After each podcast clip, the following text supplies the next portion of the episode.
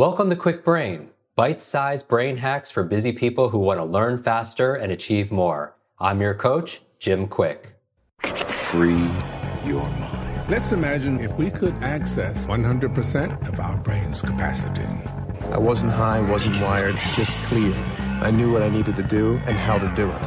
I know Kung Fu. Show me. Hi, this is Jim Kwik of Kwik Learning, and I'm here as always to help you to learn quickly. And the question we have today is how do you change your habits? When I say the word habit, you're probably thinking about something you want to take on. You want to journal, you want to meditate, you want to work out, you want to eat right, or something you're thinking about that you want to stop. You want to stop eating that one food. You want to stop binge watching Netflix you want to stop smoking or something like that. And we've talked about in previous episodes that first you create your habits and then your habits create you. But how do you do that? And I'm really excited about this episode because I'm here with James Clear. Many of you know he is a leading world expert on habit formation. He's the author of the new book called Atomic Habits. And I love that name also. And so we're going to talk about how tiny changes may have remarkable results. Thanks for being here. Yeah, you bet. It's great to talk to you. Yeah. So, for somebody who's listening right now, how much do people spend a day is, is habitual? Yeah, it depends on what study you look at, but roughly speaking, it's between 40 to 50% of your behaviors on any given day are habits. So, you know, tying your shoes, brushing your teeth, unplug the toaster after each use. And it's just unconscious? Like yeah, you're just on autopilot. Now, I actually think the true influence of habits are even greater than that. And the reason I say that is many times an automatic routine or an automatic habit will prompt the next chunk of time. Like it'll kind of decide what you're doing. You know, so think about the habit of pulling your phone out of your pocket. You do that without even thinking about it, but then the next 20 minutes you're answering email or playing a video game or browsing social media. And really, that chunk of time, how you spend those 20 minutes, was kind of determined by the habit of pulling your phone out of your pocket. Right. So in a way, habits are kind of like an entrance ramp to a highway. You know, it's like as soon as you start moving in that direction, right. all of a sudden you turn around 15 minutes later and you're speeding down that way. So I think technically it's 40 to 50%, but probably the true influence could be, I don't know, 70, 80, maybe even 90% is influenced by your habits. One of the videos that we did, it has literally millions and millions of views, was this habit people have of picking up their phone first thing in the morning. Mm is that something that you do? Oh, yeah. So I've started to implement all kinds of little strategies to avoid this, right? Because you wake up, you turn your alarm off. Pretty much everybody's using their phone as their alarm. Then all of a sudden you check Instagram. You're like, I haven't even gotten out of bed yet, right? Should I be looking at Instagram already? And so obviously you could just buy a $6 alarm clock on Amazon and use that instead, charge your phone in another room. But sometimes even that doesn't work. So I've started to implement a couple different phone strategies. And this isn't related to sleeping, but I keep my phone in another room until lunch each day. And so I get at least like three to four hours where I can focus work in the morning, which helps a lot. The funny thing about that is if I have my phone next to me, if it's on like the desk or something in my office, I'll check it every three minutes just because it's there, right? I'm like everybody else. But if it's not there, if I keep it in another room, I have a home office, so it's like 45 seconds away up the stairs or whatever, I'll never go up and get it. And so my question is like, did I want it or not? Like in a sense, I wanted it enough to check it a hundred times throughout the morning, but I never wanted it bad enough to go 45 seconds up the stairs to get it. And I think there are a lot of habits that are like that. Technology makes certain behaviors so frictionless, so convenient that we find ourselves sliding into things without really wanting to.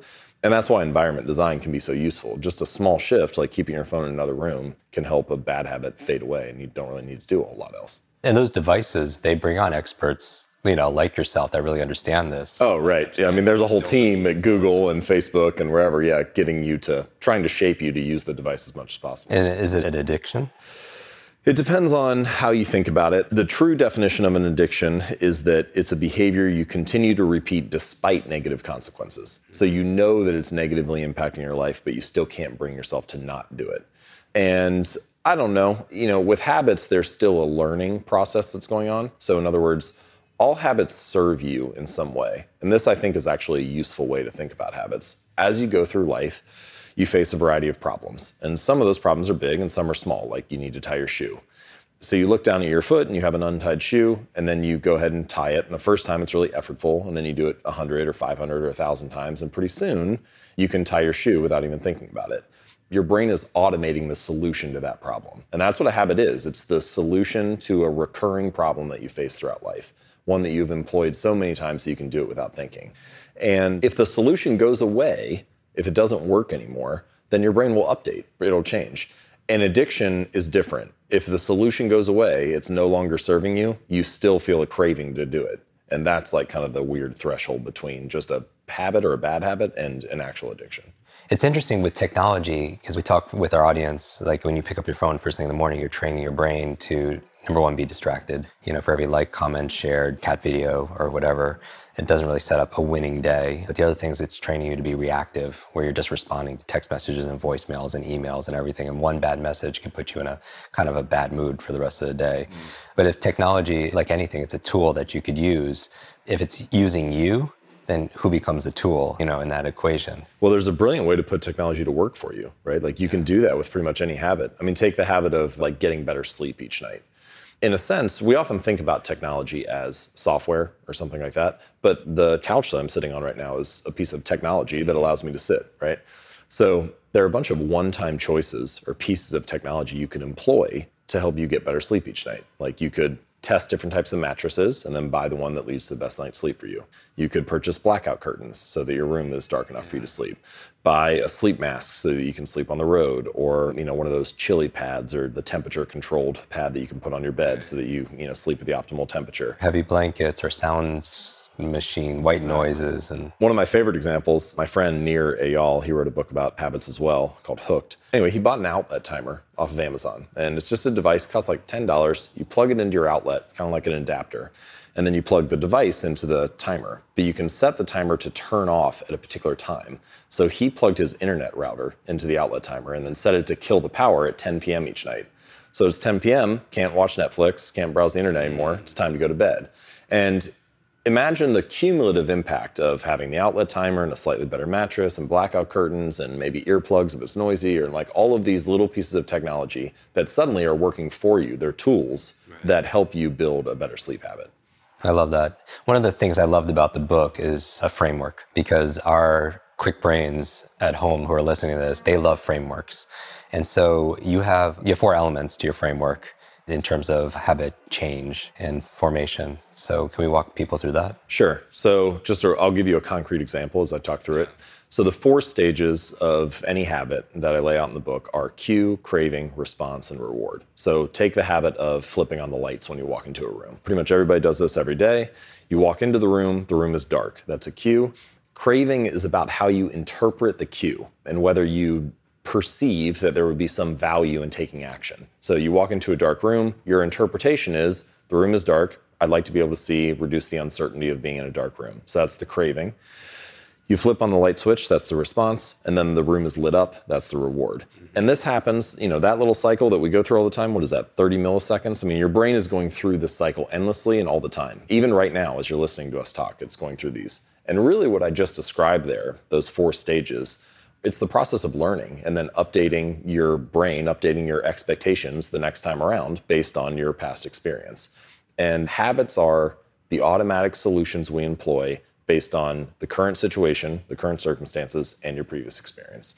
And the previous experience part is interesting there because you start to see why different people have different habits. You know, so you can come home from work and be stressed and exhausted. And one person might deal with that stress by smoking a cigarette. Another person deals with it by playing video games for an hour. A third person deals with it by going for a run for 20 minutes. And it was really their past experience that taught them how to respond to that current circumstance. And eventually, once we find solutions that work for us, we start to employ the same ones again and again, and they become a habit. Mm. So let's take something that where people have a bad habit. So can we run people through an example similar sure. to the flipping the switch? Well, so like watching television, a lot of people feel like they watch too much Netflix or binge watch YouTube or something like that, right? Just generally procrastinating with too much screen time. So, what's the cue? Well, so once habits are formed, in some cases, the cue is something very specific, right? Like seeing a plate of cookies on the counter. But often, the cue becomes sort of the entire context associated with where you're at at that particular time or what habit you perform. So, if it's watching Netflix, the context of being in your living room at 7 p.m that actually is kind of the cue that's starting to nudge you toward that. Mm. Like there are a variety of little pieces of stimuli the couch that you sit on, the television you look at, the angle that the chair faces. Like if you take the habit of watching television, you walk into pretty much any living room, where do all the couches and chairs face? They all face the TV, right? So, like, what is that room designed to get you to do? So that overall context is the cue.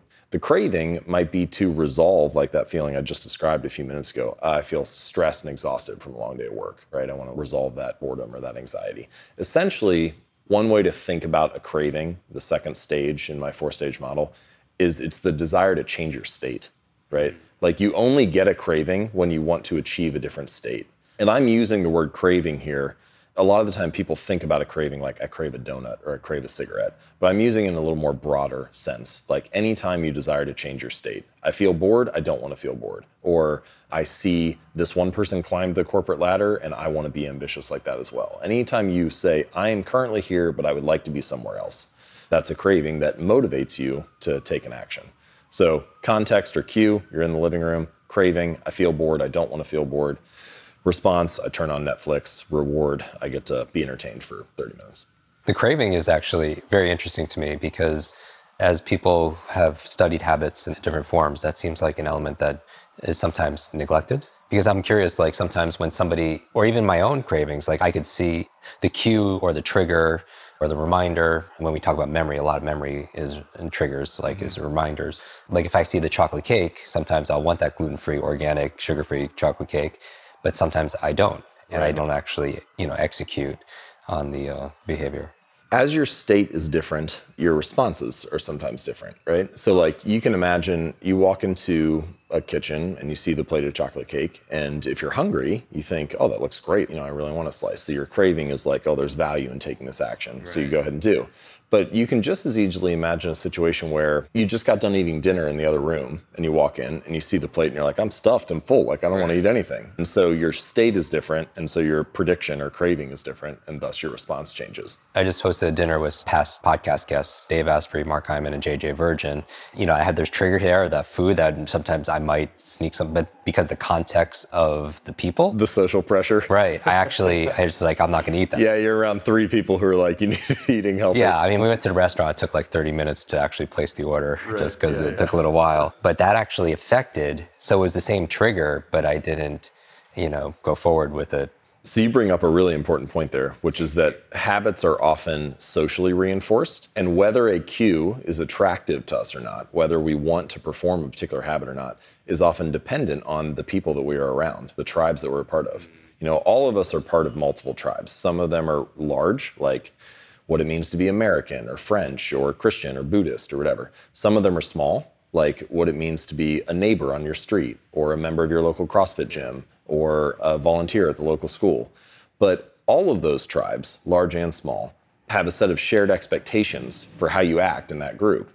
And when habits go with the grain of the shared expectations of the tribe, they're very attractive and we want to do them because they help us fit in, they help us right. be approved of, we get praised, and so on. When habits go against the grain of the people that we're around, they're very unattractive because they force you to stick out. They force you to violate the shared expectations of the group.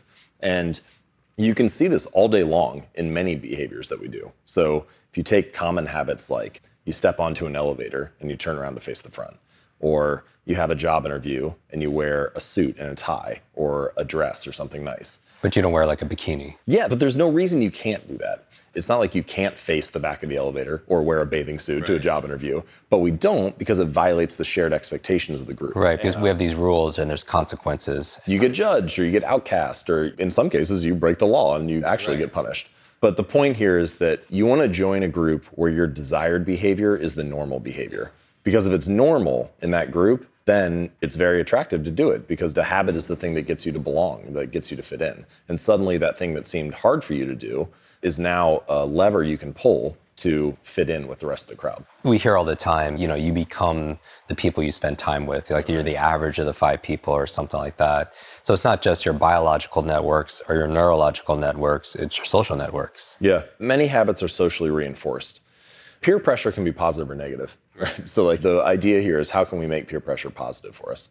It's interesting because when I'm reading your book, it's the culture and it's also our identity, like how we see ourselves, because that's kind of what habits do also.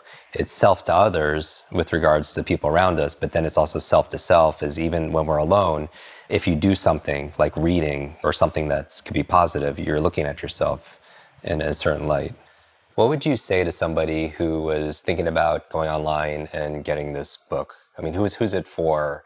And what's in it for them? Well, it's always dangerous to say, oh, this book is for anybody, but pretty much anyone who's genuinely interested in self improvement. Anybody who's looking to achieve a higher standard or to improve their abilities in some way, I think will get a lot of useful and actionable advice out of it.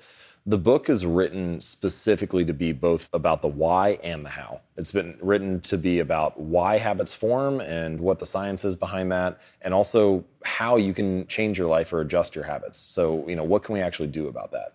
And my hope is that people will find it to be an instructive and insightful evidence based guide, but also a highly practical and actionable framework for making adjustments in your daily life. I could tell people it has the ideas and the theory and the practical application. It's also very inspiring with the examples that you put in there Oh, because thank you. sometimes you. could read a book that's very inspiring and people don't know what to do, Mm. or a book could be so instructional that they're not inspired to do anything with it.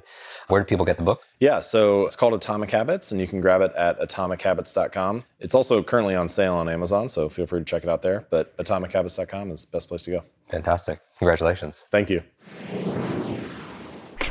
Want to double your brain speed and memory power? If you'd like to learn rapidly and get ahead faster, I'd like to give you my brand new Kwik Brain Accelerator program. You will discover exactly what I teach my clients to learn, read, and remember anything in half the time. There is no charge, it's my gift to you for being one of our subscribers. That's kwikbrain.com. Growing up struggling with learning challenges from a childhood brain injury, it's been my life's mission to help you have your very best brain so you can win more every single day. Now, want more Kwik Brain? Here are four ways to fast track your results and lock in what you just learned into your long term memory. Remember FAST, F A S T. The F stands for Facebook. You're not alone on this journey. I invite you to join our free private online group. There you can connect with me, your fellow brain lovers, links to resources, and even submit your questions for me to answer in future episodes. Go to kwikbrain.com. That's K W I K brain.com. The A stands for apply. Act on what you learned today. Remember, knowledge is not power, it's potential power. It only becomes power when you use it. So use what you just learned. The S stands for subscribe. Don't miss the next episode and other free brain training. And finally, the T stands for teach. You want to learn faster now? The key is to lock it in right away by teaching it to someone else. When you teach something, you get to learn it twice. Here's a simple way to do that leave a review on iTunes. Leave a review with your biggest takeaway from this episode. You could also post and share this podcast on your social media. It helps us spread our mission of building better, brighter brains. And of course, tag us so our team can properly thank you.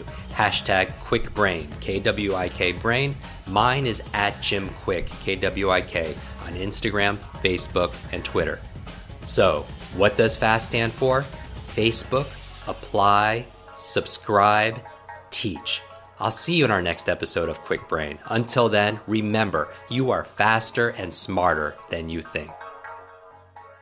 I hope you're enjoying this episode. And if you want to go deeper with many of these authors that we have on our podcast, these experts, I want to invite you to join our Kwik Success program. This is our monthly lives that I do where I teach something brand new that we haven't taught before, answer your burning questions. And also, we have something that people have been requesting for many years a Kwik book club.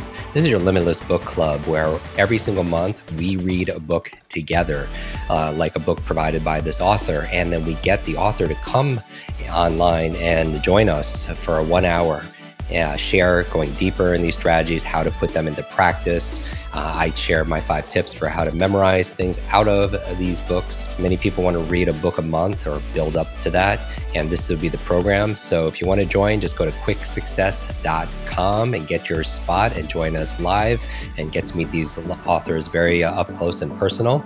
And uh, back to the episode.